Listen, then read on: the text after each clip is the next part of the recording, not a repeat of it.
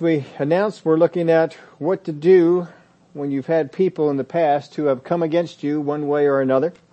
It may have been something over school, the neighborhood, church, even principles of God, something that you stand for.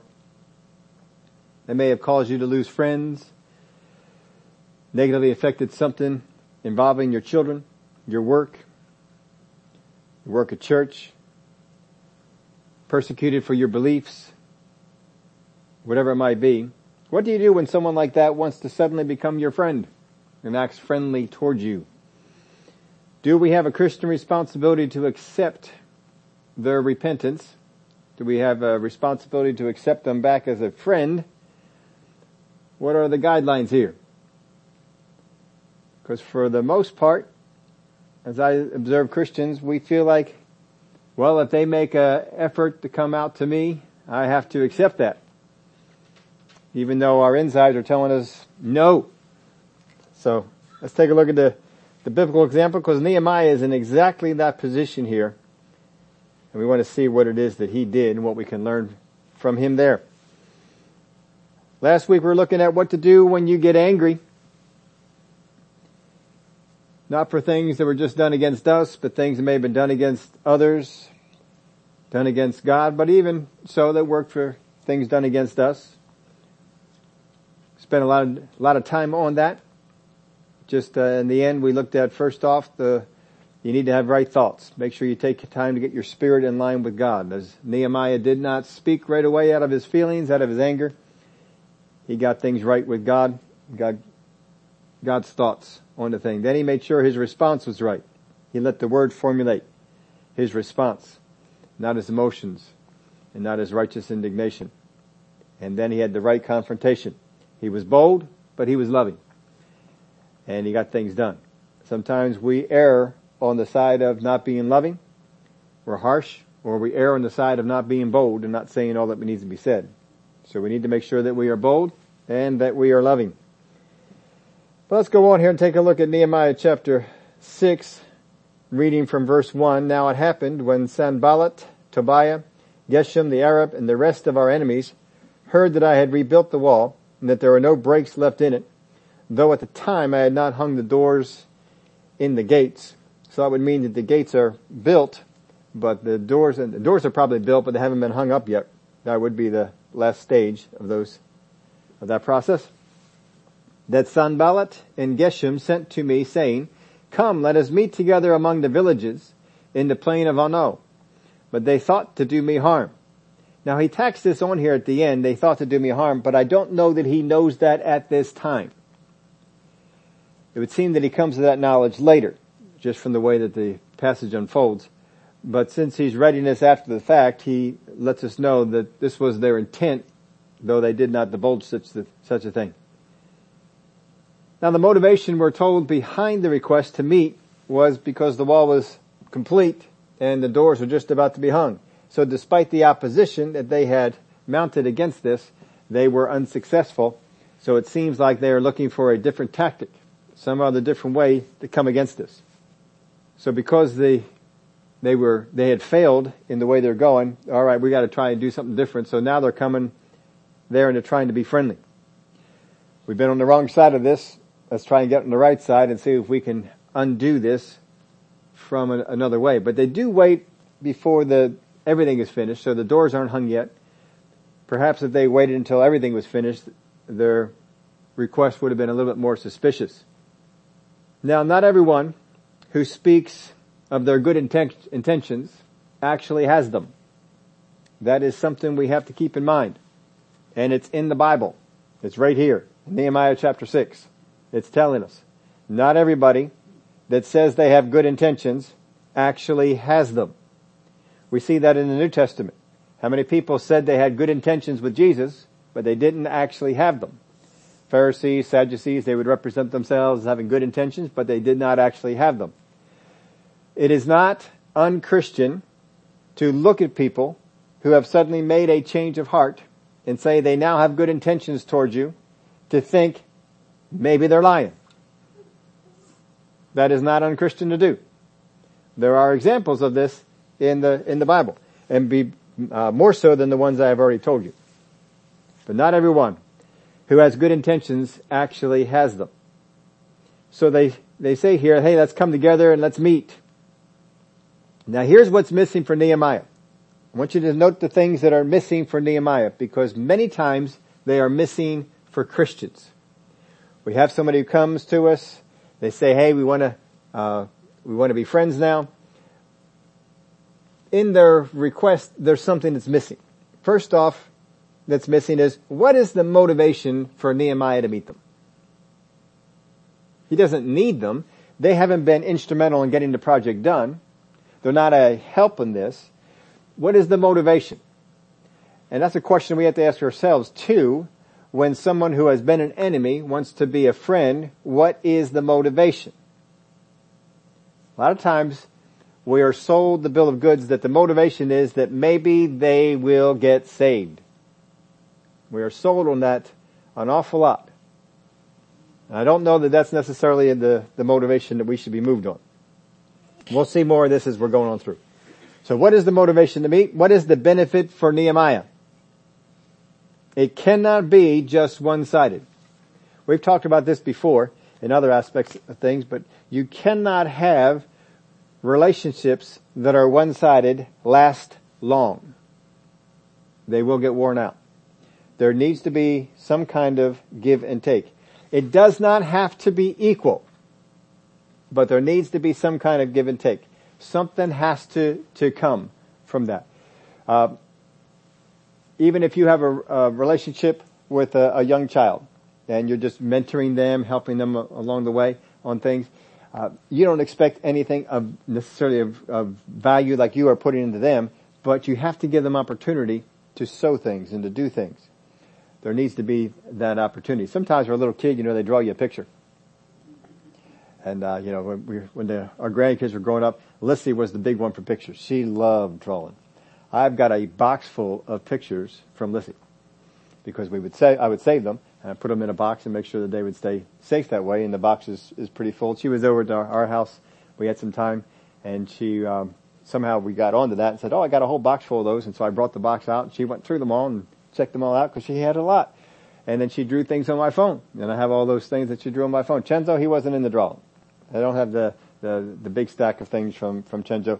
Lumi just got into it. She just, uh, a couple of weeks ago, she decided to draw me a picture that, uh, was for my office. So I made sure to put it up there and send, send her a picture today of it, all, being up there in the office. But, you know, th- those things, they mean a lot. It's something that they did. There's a, when you when you have a relationship, there needs to be there needs to be two. If there's not two sides, if there's if there's not a give and take, then it's not a healthy relationship. Again, it doesn't have to be equal. With God, we have a relationship there, but there's give and take. There's things that we do. We worship Him. We obey Him. We serve Him. We do these things to Him. It's nothing like what He did to us. It's not equal but there is an expectation of something going on on both sides. So look for that in, in these things. If you have a relationship and it's constantly being one-sided, uh, it's just a drain for you. It's just something that the enemy seems to have plugged into your life and it's just to pull things out and, and you just don't need to have that going on anymore. So what is the motivation to meet? What is the benefit for Nehemiah? Can't just have a one-sided thing. If these things can't be stated, there is likely a concealed reason. If there is no way that the person that you're trying to make amends with or trying to make amends with you, if they can't state the motivation to meet, if they can't state the benefit, then more than likely there is something going on that cannot be revealed. You're going to have enemies, you're going to have people that were against you before, whether they were former enemies or current enemies, and they want to change their status with you. Make sure it's not a one-sided arrangement. If they are not willing to give anything, they should not gain anything either. That's a biblical principle. No sowing, no reaping. If there's no willingness to pay or to give, it means that they give the thing no value. If they're not willing to pay or to give anything to come back and, and actually be your friends, or there's no give from their side, more than likely they see no value in it. They may speak about value in it, but you need to show that there's some value in it. Now sometimes God will tell you to go and sow with no promise of a return. And when He does that, you do it. Because God said. Remember, uh, Peter? When he's up there in the roof? And God said, men are coming from Joppa. Go with them. Well, he has no, nothing on there. There's no motivation for him to go. No reason for him to go. No benefit for him. But God said go. So, he goes. If God tells you to go and do something and it's a one-sided thing, trust God. It's alright. If God said to go, it is alright to do this. If God did not say to go, that may speak something to you. If Peter's up there in the roof and God does not say to go and these men knock on the door and they say, hey, come with us, what kind of a response do you think you're getting from Peter? More than likely Peter is saying no. In fact, when you listen to Peter when he gets over to Joppa, you probably get the idea that Peter wouldn't have gone if God didn't tell him to go. So what God says in these situations, not what people want. If God told you to go, give what God told you to give, sow what God told you to sow, say what God told you to say, don't do what the people want. Do what God sent you there to do. Now people with wrong hearts want to receive everything and give nothing. Right off the bat, that'll tell you they have a wrong heart. They want to receive everything and give nothing. Or they want nothing to be expected of them. What do you mean? You're going to expect me to do this? Oh, no. That's a wrong heart. People with right hearts offer what they have and are willing to do what they can. Remember when Elijah was sent to the widow woman? He required something of her. And she was willing to get it. She had a right heart. God knew she had a right heart. God had told her. God had sent Elijah. Elijah went. But before any of this is going to happen, here's something we need from you. And so she did that. Don't be afraid to ask for these things. You're going to understand this more as we go along. Let's keep on going. Verse 3. So I sent messengers to them saying, I am doing a great work so that I cannot come down. Why should the work cease while I leave it and go down to you? But they sent me this message four times and I answered them in the same manner. Whole lot in these two verses. Now Nehemiah is saying, what you asked me will cost me something. And I see no value to receive in return. And he's, saying that? If I go down to you, the work stops. That's a great cost to me. Why should I go down to you at great cost to me to do something that there's no benefit for me? Why should the work cease while I leave it and go to you?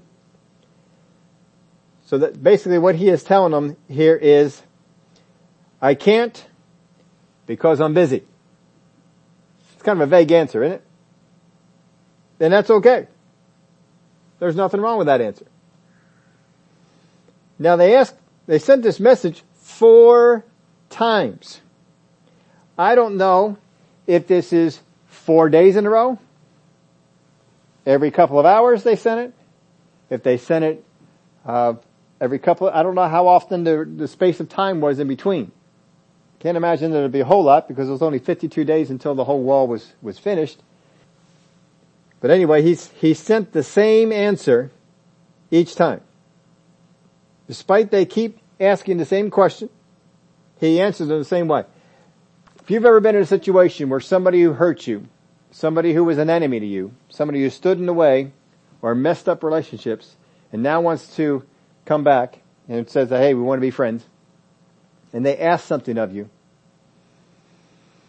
Have you ever had them ask it again if you told them negatively that you wouldn't do it? Hey, can you help me do this? And you said, no, I really can't. And they come and they ask you again. And then they come and they ask you again. And then they come and they ask you again. He had it happen four times. I'll bet most times that we've had that happen, it may not have been four times that we saw that repeat question. But it got to me thinking about the repeat question.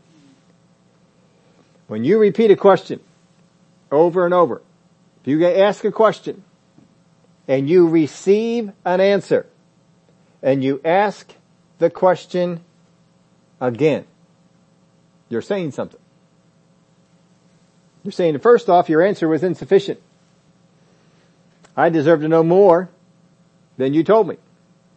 You shortchanged them. Maybe they just want to know more. Or maybe if I ask again, I will get a different answer. Understand this, if you change your answer, you give credibility to their notion that you didn't answer truthfully, entirely, or sufficiently.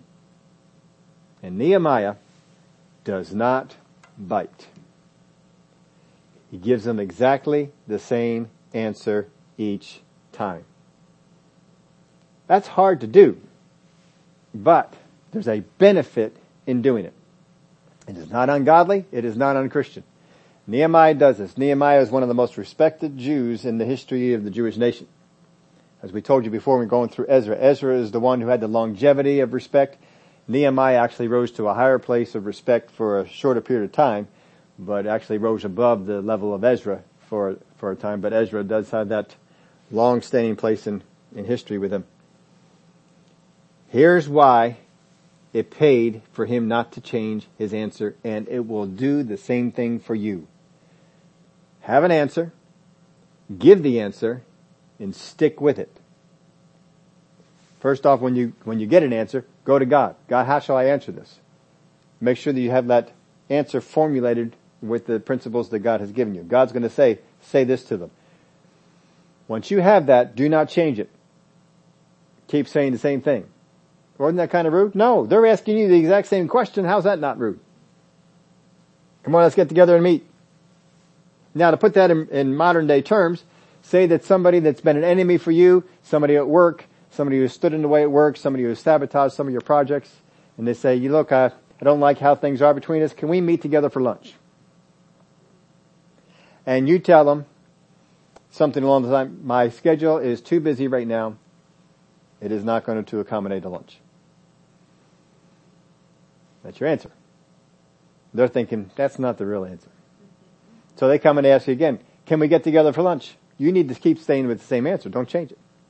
If that's the answer that God gave you, if that's the answer that you feel comfortable with in, in uh, your time in spending time with God to get that answer, stay with it. Do not change the answer. And there's a good reason why you don't change the answer. Because if you change the answer, there's going to be a problem. But let's take a look. Nehemiah does not change the answer for four times. Verse five, then Sanballat sent his servant to me as before the fifth time. Five times now. But it changed with an open letter in his hand. In it was written, it's reported among the nations that Geshem says that you and the Jews plan to rebel. Therefore, according to these rumors, you are rebuilding the wall that you may be their king. And you have also appointed prophets to proclaim concerning you at Jerusalem, saying, There is a king in Judah. Now these matters will be reported to the king. So, come therefore, and let us consult together. Now they're saying it this way. If you do not come and meet with us, we are going to do you harm. We are going to send this letter to the king.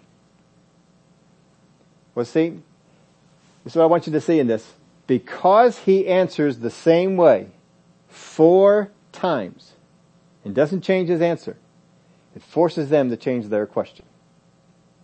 And they changed their question. When they changed, it exposed their motives. If you changed to them, it would expose something in you. You see, you may be suspicious of their interest in changing the status of your relationship.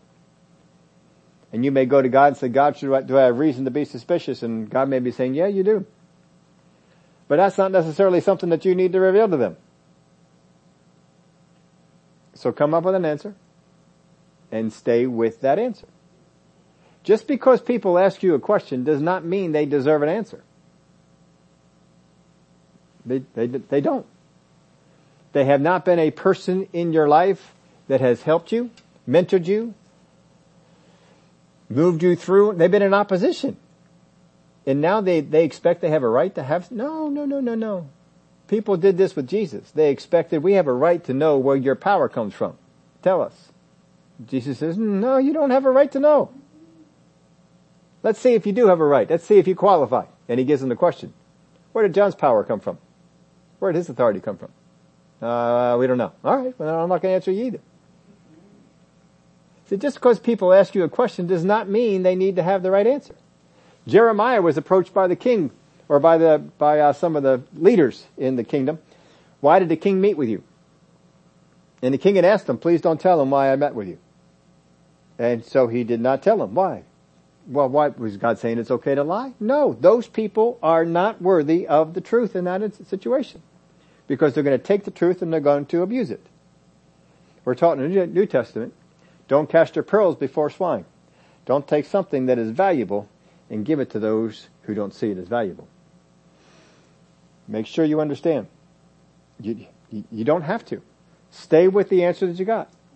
I don't need to give them anything more. I gave you a truthful answer. I don't have time to meet with you. I am not taking my time that is being put into the wall to the project that God gave me to come and spend time with you. I'm not doing it. That is the answer. There is nothing wrong about that. There's nothing unright about that answer. The answer is correct. Don't move off of it. If you feel from God to say, I appreciate you wanting to have lunch with me. I don't have room in my schedule for more friends. If you feel that that's, you can be that strong, then be that strong. But only do it if God tells you to. Get with God and find out. God, how should I be answering this person? What should I do?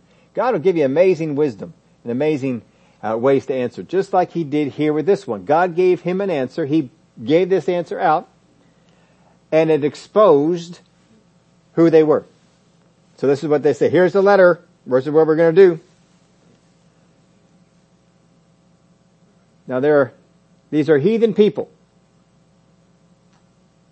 They have likely used the method that they describe here in the past. They probably have prophets for their heathen gods, and they have probably used this method of having the prophets proclaim things about what it is that they're planning. Just like he said in verse 7, and you have also appointed prophets to proclaim concerning you at Jerusalem, saying, there is a king in Judah. So we already know you got prophets lined up, and as soon as you get to the situation right, those prophets are going to come out and they're going to say that Nehemiah is king and the people are going to accept it. You've got all this planned out. Nehemiah is not doing any of this. He knows it. But by not changing his answer, the change came on their part and it revealed their concealed agenda. It is amazing, but evil intent will reveal itself if you give it the opportunity. Just give it the opportunity, it will reveal itself. It's amazing what evil will tell on itself about. And here they did it. They just let everybody know, we, we have no good intent with you at all. We still have just as evil intent as we had before. Nothing has changed on our part. And we're going to make up all this stuff and send it on to the king.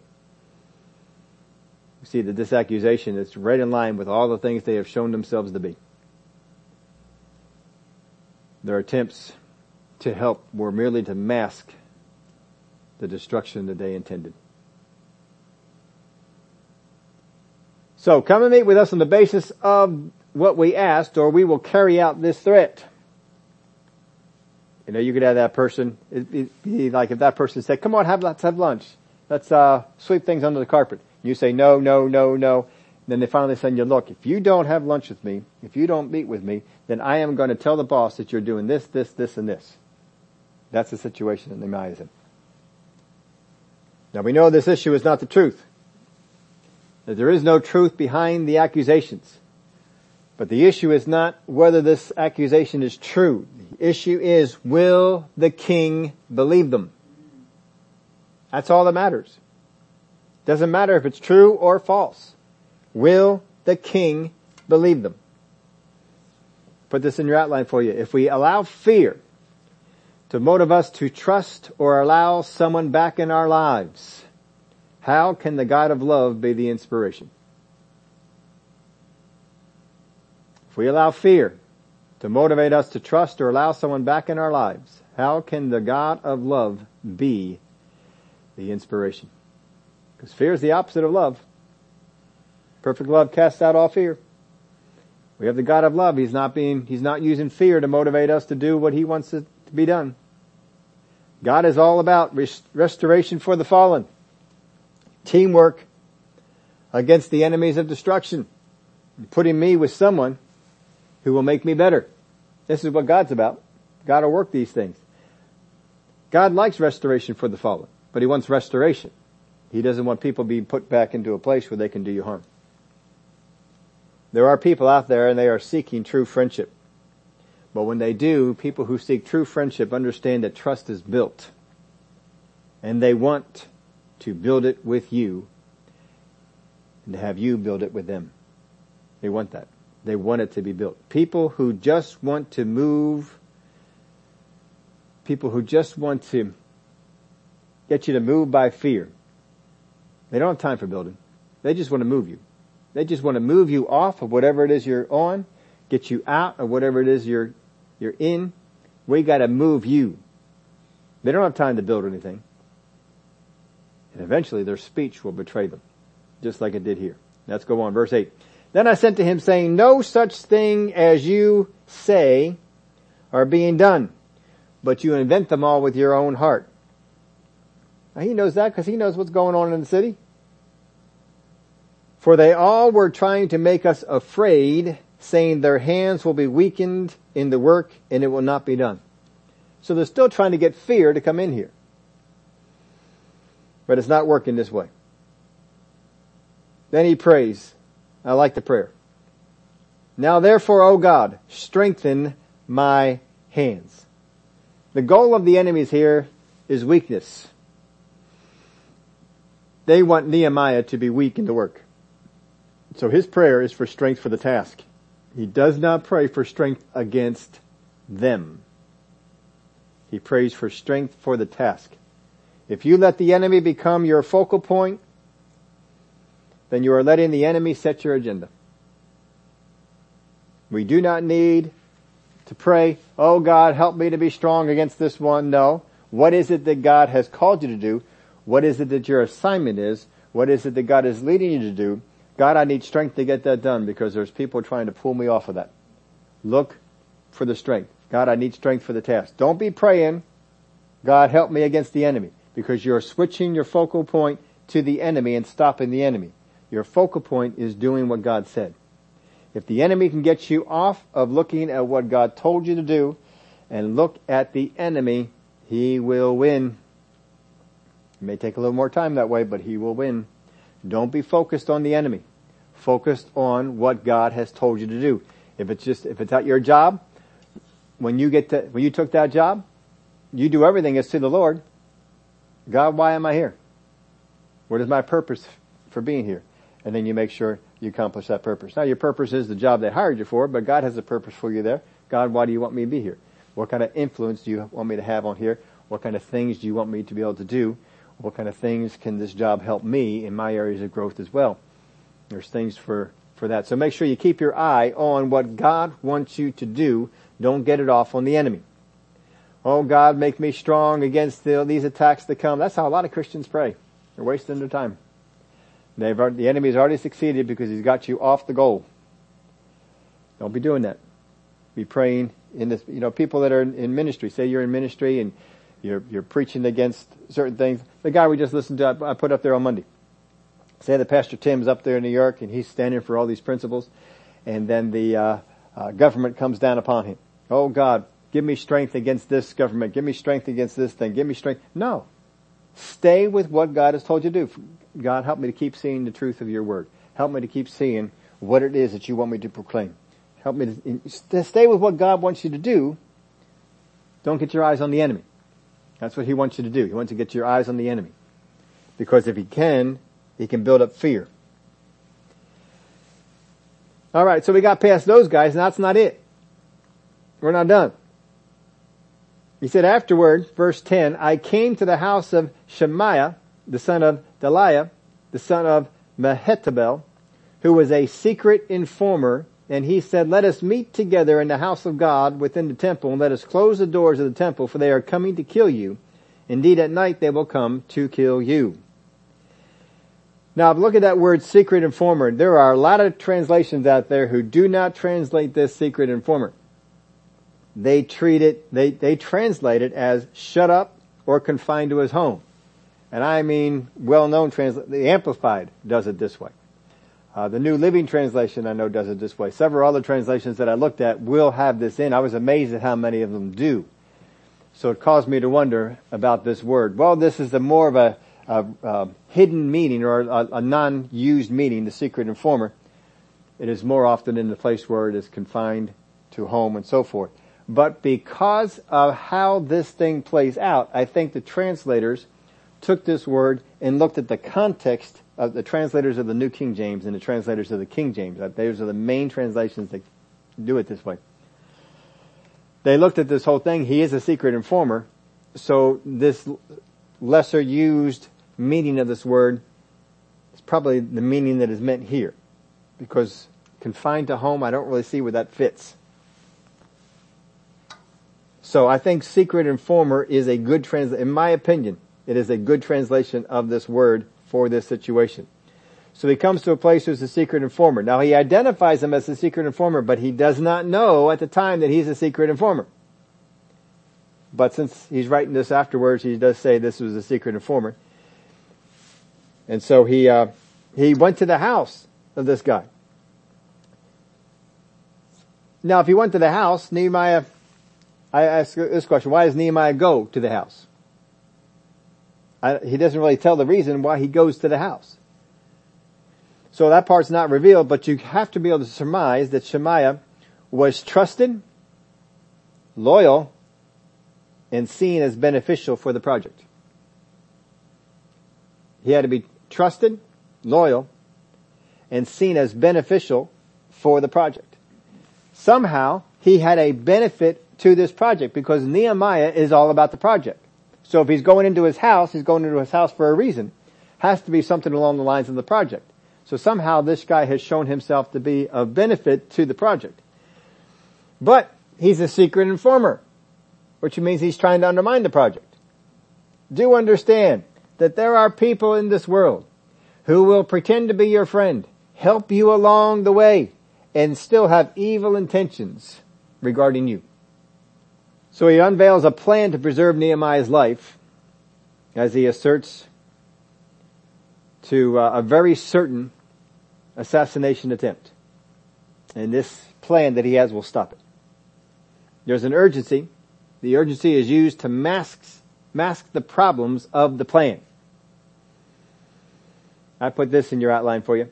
Urgency can get us to go where we wouldn't, do what we shouldn't, sense what isn't, and fear what never was. Think of it this way.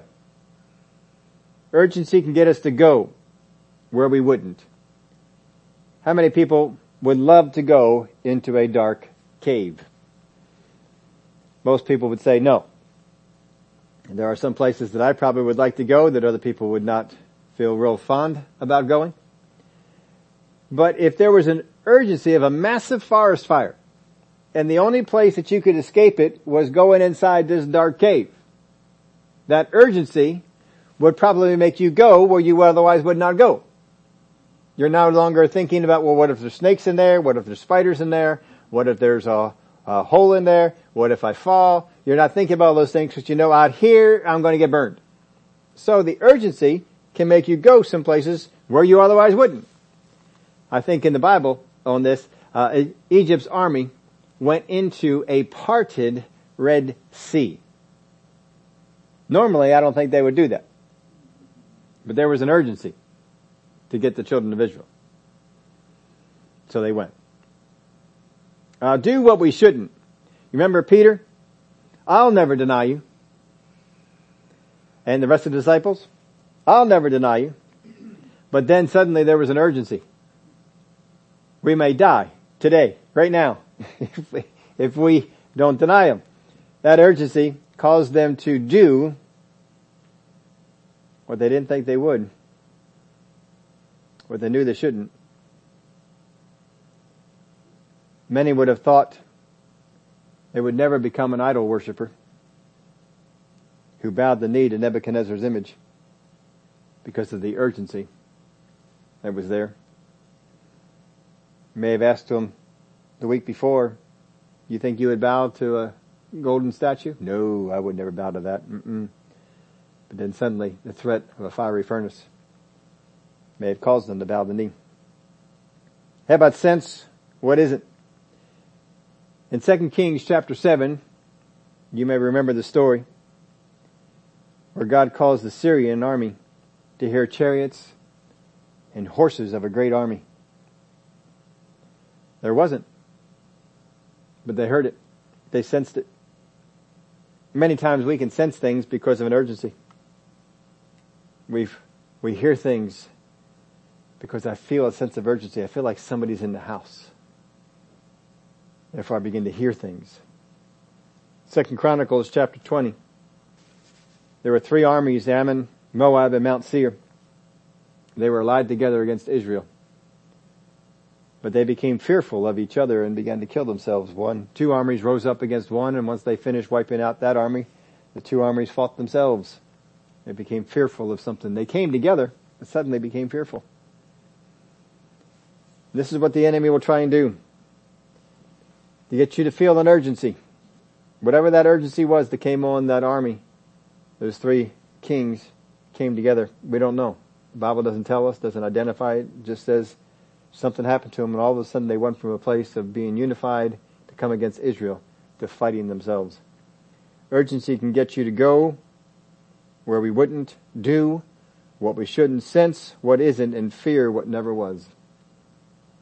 How can we know if we should believe a report like this? Because I'm sure you've all had people who come to you and they tell you some things. How do we know? We should believe a report like this. I don't, um, Nehemiah, he's not, he's not buying into this report. And it's easy to read after the fact and say, well, you know,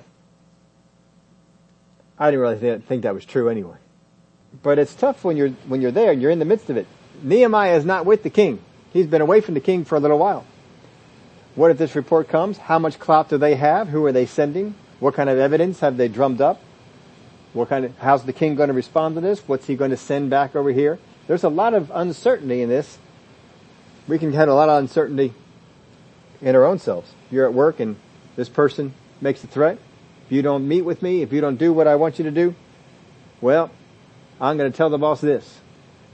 I'm going to show the boss this. And there can be some fear that comes on with that. So how can we know if we should believe a report like this? Well, first off, did our spirit give us warning? The enemy wants you to respond to urgency. God doesn't want you to respond to urgency. He wants you to listen to his spirit. First off, did, this, did our spirit give us a warning? We'll give you some examples in these things, but I just want to give you these first. Second, if not, is there at least a witness of the Spirit? When I heard that report, did a witness in my spirit? Yep, that's of God. Third, is there time to seek God? Do I got time to find out what God says about this? No, no, no, you don't got any time. We got to do this now.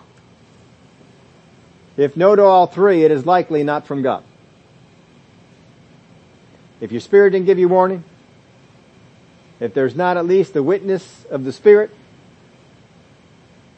there's no time to seek God, man, God's probably not in this.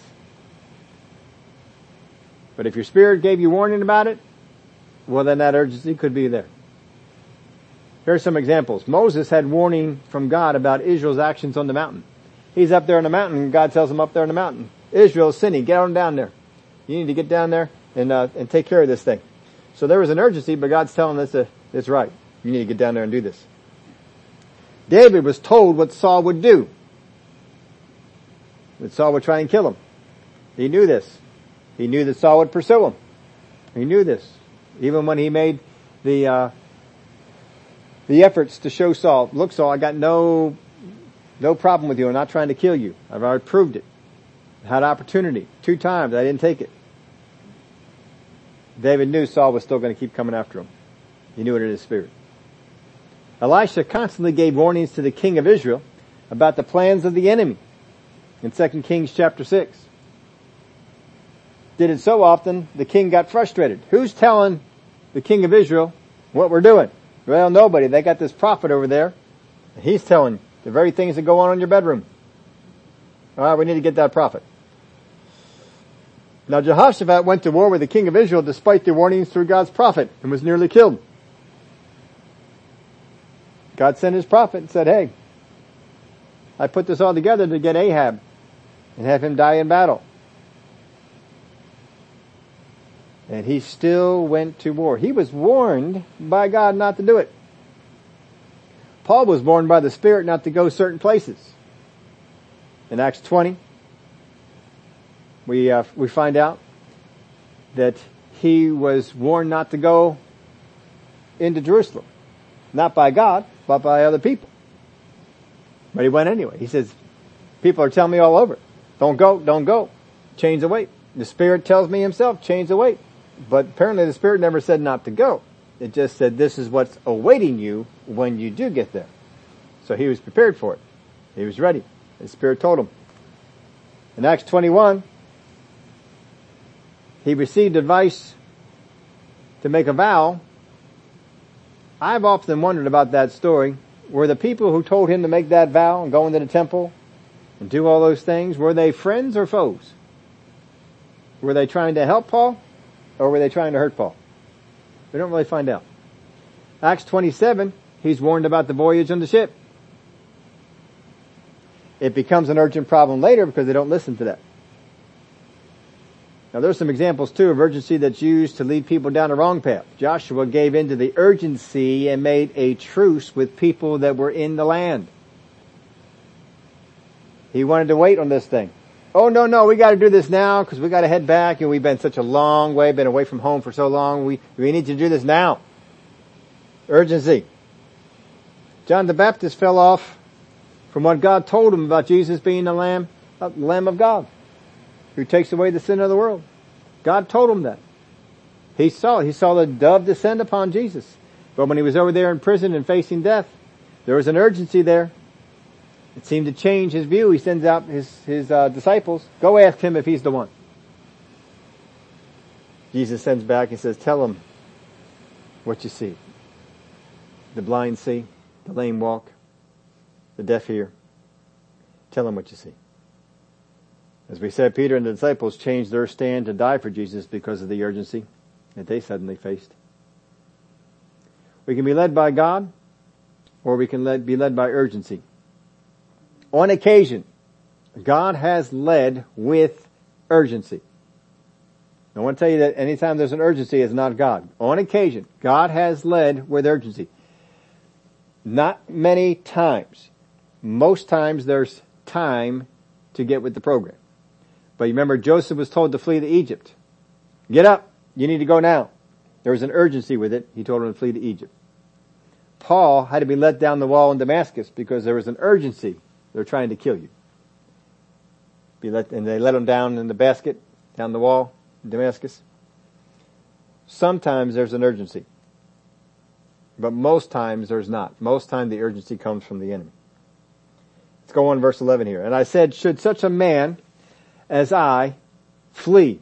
And who is there, such as I, who would go into the temple to save his life? I will not go in. So here's the plan. We need to get you in the temple because they're coming to kill you. They're coming to kill you tonight.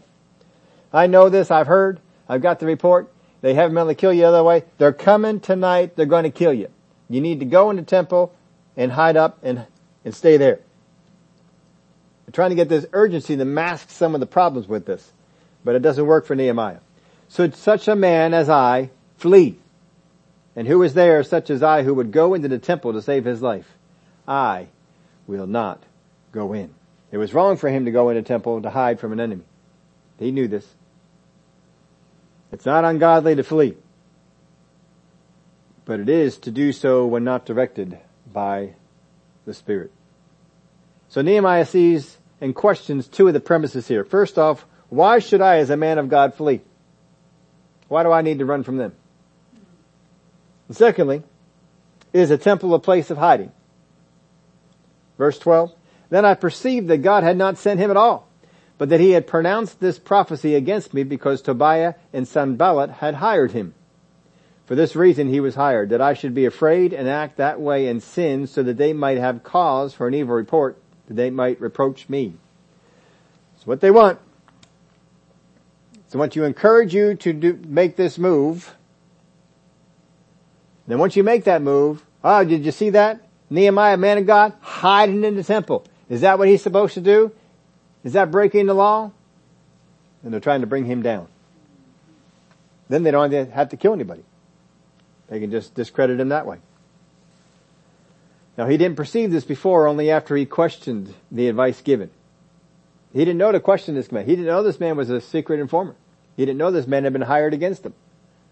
But you see, he listened to what was said, and he decided to question this. Wait a minute, let me, let me take this down. What's my spirit telling me about this thing they're telling me to do? Spirit is telling me, why are you going to run? Secondly, my spirit is telling me, that is not the place I need to run to. So he questioned those two things. When he did, more things were opened up. More things became, he became aware of. That he was hired, that he should be afraid and act the way of sin, so that they might have cause for an evil report, that they might reproach me. Then he prays in 14, My God, remember Tobiah and Sanballat according to these their works, and the prophetess Noadiah, and the rest of the prophets who would have made me afraid. Well, I'll tell you what, there's a lot in that one little verse right there. Apparently, Shemaiah was not alone in speaking this, as there were other prophets and even a prophetess who spoke things saying that they were from God. So can you imagine that this man comes and he reveals this plot against him reveals this plan of how he can avoid being killed, and then prophets and prophetesses are confirming this. Thus says the Lord, you need to follow this. You need to go this way, or you will die tonight. Prophets and prophetesses are coming to him, telling him this. But he goes with what's in his spirit and what he knows from the Word of God. It's a hard thing for some folks to do but it's something that we need to practice. So imagine the pressure of all these voices. Might be something like what Paul felt when he was going to Jerusalem. All these prophets, all these people. Oh, don't go. Oh, don't go up there. No, we don't want you to go. We know bad things are going to happen. To don't go up there. That can't be God. I bet it was much of the same thing that Nehemiah faced back there. Nehemiah doesn't go. He doesn't hide. And they had no plan they had no ability to put somebody in the city to kill them. So, what do you do when someone like that from your past wants to receive them, wants you to receive them back as a friend? They may even go in as far as say, hey, let us help you with what you're working on. We didn't think it was a good thing before, but yeah, now we're, now we're on your side. Now we think this is, we think this is so. How can I know their motives? But I hinder their repentance in not receiving their help. We've had people in our past, I've had people in my past, I've had religious, spiritual people in my past who pretended to be friends. All the while they were doing backhanded, underhanded, divisive things. I don't tell the story often, but the church I was in, the assistant pastor at, uh, my last uh, few months there, somebody I helped to put into a place of ministry. I thought he was genuine. Actually began to work. He saw me as a threat and knew he had to get me out of the way and worked to underhand everything that I was doing so that I looked to be inefficient and unable to get things done and put down the work that I was doing. One time I came up to an office door where he's at. I was getting ready to knock on the door to ask him a question. I heard him say things on the other side of the door to the uh, to another person who was in leadership, who had been a really close friend of mine. I heard the things that they said. I was shocked. It was hurtful. But I know the people can pass themselves off in this way. And um, it, w- it wasn't a good thing if that person were to come back, I've told you there are some people that if they walk through the doors of that church, come on in here and sit down, I will stop the service until they leave. Those are some of those people. There is no way that you may repent, you may go on. That's fine. Go somewhere else. There's a lot of churches around. You're not coming in here. Because my number one role is to, to protect. And I'm not bringing them in. I'm not allowing them and no one has ever tried. But if they did, we would do it. Because I know that there are people like this in the body of Christ. There are people who pass themselves off as even trying to be of, of God. But even people that are not of God, they're still going to try and pretend to be on your side. If coming against you hasn't stopped you, then they're going to try and be on your side and stop you. It doesn't have to be church work. It can be other things, government work. Um, some of the work we hear, you know, Todd and Sharon are involved with, with the school boards and things. People will come against you. They don't like all that kind of stuff going on. Let's take a look at some of the teaching here from John. In Matthew 3 and verse 4. Now John himself was clothed in camel's hair with a leather belt around his waist and his food was locust and wild honey. Then Jerusalem, all Judea and all the region around the Jordan went out to him and were baptized by him in the Jordan confessing their sins. But when he saw many of the Pharisees and Sadducees, when he saw many of the Pharisees and Sadducees coming to his baptism, he said to them, brood of vipers, who warned you to flee from the wrath to come? Therefore, bear fruits worthy of repentance, and do not think to say to yourselves, we have Abraham as our father. For I say to you that God is able to raise up children to Abraham from these stones. And even now, the axe is laid to the root of the trees. Therefore every tree which does not bear good fruit is cut down and thrown in the fire.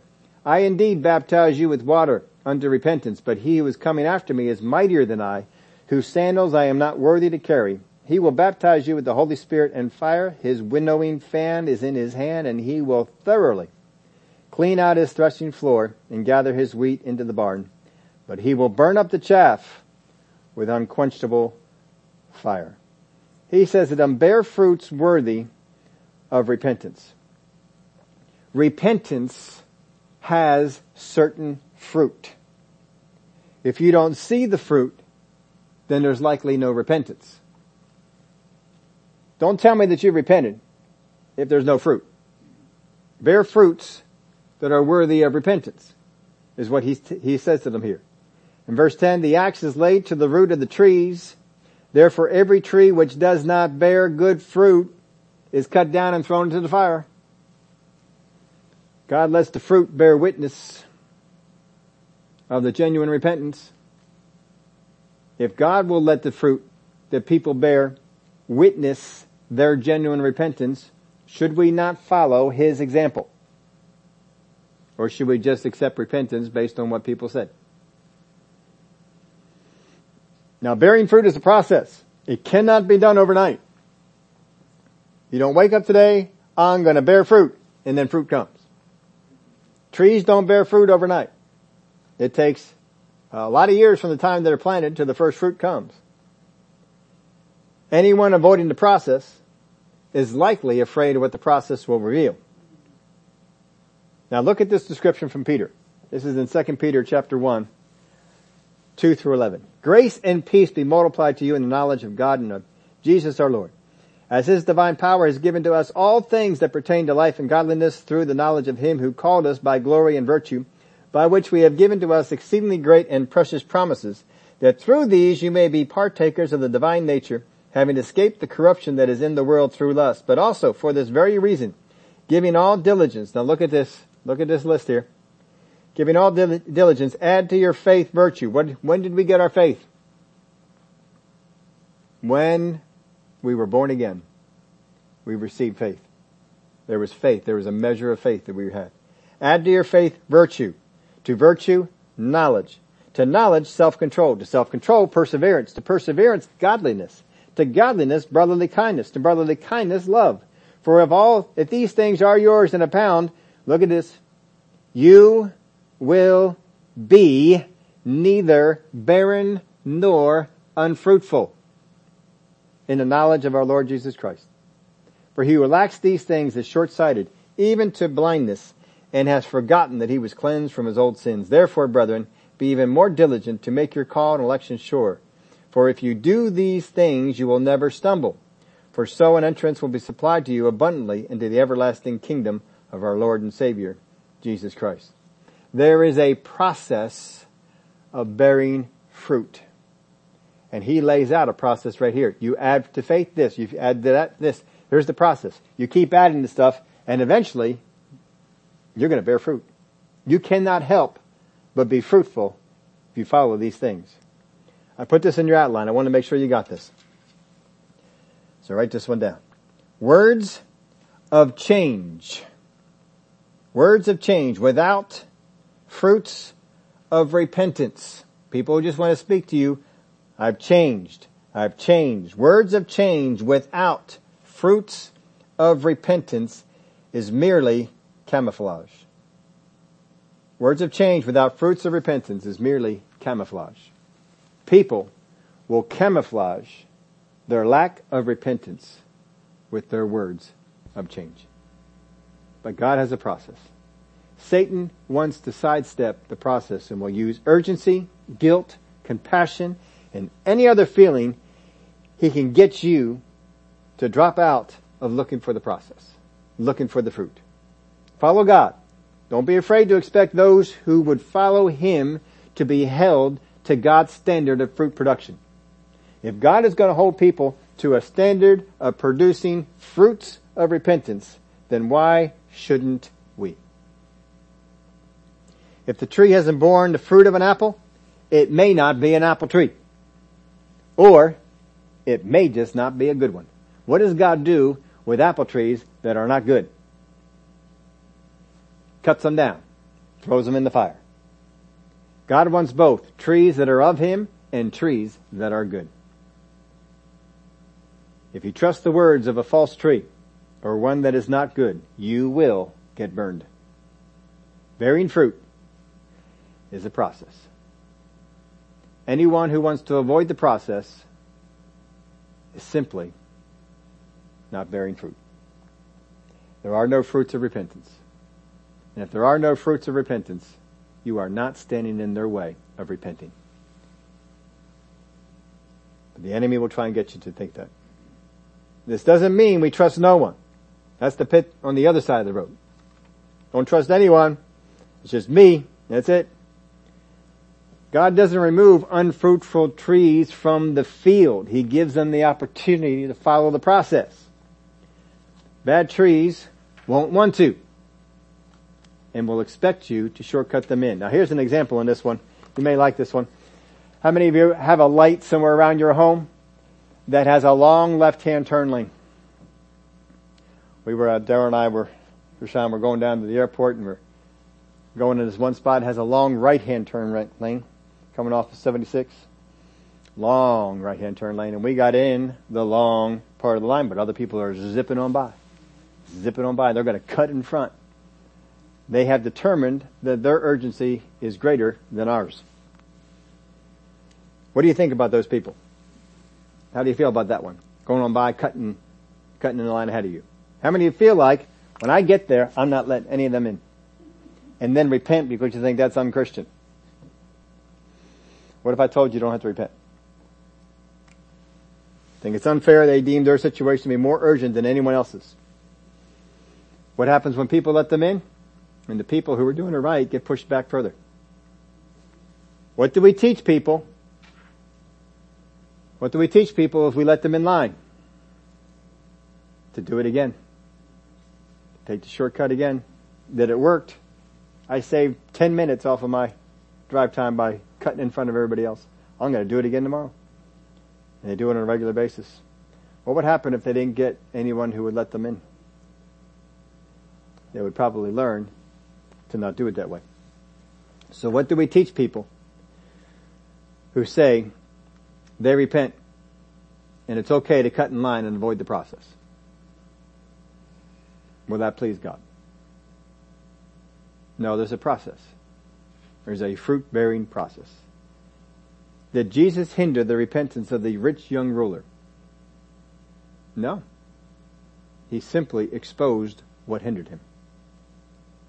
Money had a hold of him. He exposed what hindered him. If God warns us that not all people who claim to repent of their past acts against us are genuine, if He's warning us, if He gives us stories in the Word that shows us that not everybody who says they have repented of their past acts against God, against us, are genuine, and even say such things to get an opportunity against us, would it not be foolish for us not to listen to the warnings that God has given us? It would be foolish. If God has warned us that there are people out there who will sidestep the process to try and cut in line, and they will hurt you, and we don't listen, we're setting ourselves up. There is a process to repentance. You do no one any favors by shortcutting it. There's fruits that they need to say, to show. Doesn't mean that you don't trust anyone. We're talking about people you have a history with. You meet somebody on the street, listen to your spirit. You got a good spirit, you got a good feeling, you got a bad feeling. Now sometimes your flesh can get in the way and you get a bad feeling from your flesh. You gotta be, get over that. Because God wants to, wants you to trust. We need to trust people. We need to find the good in people. That's what the Word of God teaches us, to find the good in people. But these are people that have already exposed themselves as being evil, being bad, being hurtful. Now they say, now I want to repent. I want to, I, I, really. All right, let's go through the process. You need to show fruits. There needs to be fruits of that. When people like these, these folks in this chapter demand, no, you will do what we say. That's not fruits of repentance. It's not there. They will expose themselves. It will come out. It is amazing to me how much darkness will expose themselves. I'll bet you Satan himself gets frustrated how quickly people of darkness fold and expose their evil intentions. It's kind of like that movie, A Few Good Men. We're going to get this guy to expose the evil that he was doing. And they did. They did. They coaxed him into it and he said, yeah, I ordered the thing. Evil it just seems like it wants to brag on the things that it's doing. And if you give it opportunity, it will come out. Listen to your spirit on this thing.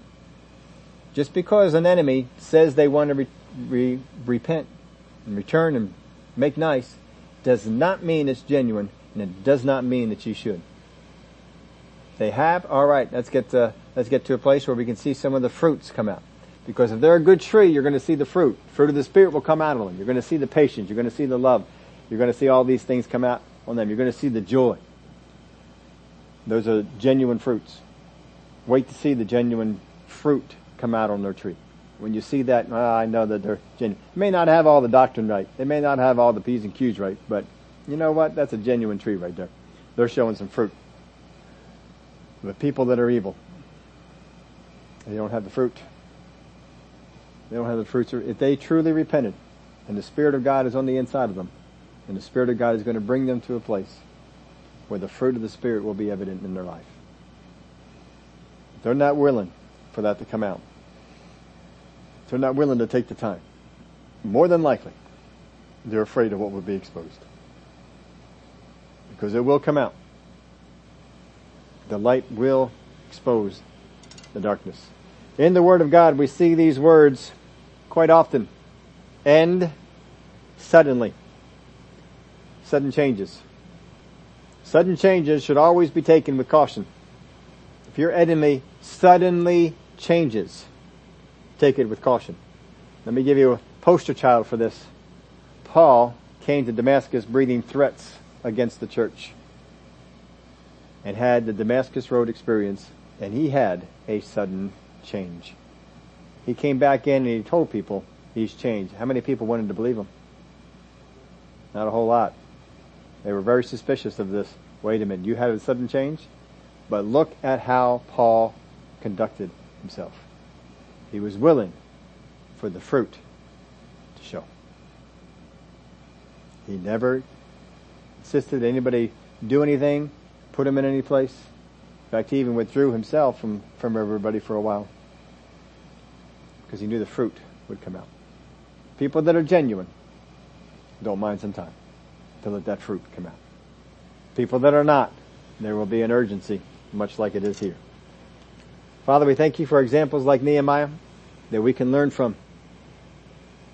Just because people say they have our good intentions, our good our well-being in mind does not mean that they do. You have shown us many times in many places in scripture that not everyone who says they are on our side is actually on our side. But you didn't teach us that for us to distrust all the people that are around us. That's the pitfall the enemy wants to bring us into. But you showed us how we can determine and how we can know. And I thank you for the way that you've done that in your word. We give you the praise and the glory. In Jesus' name, amen.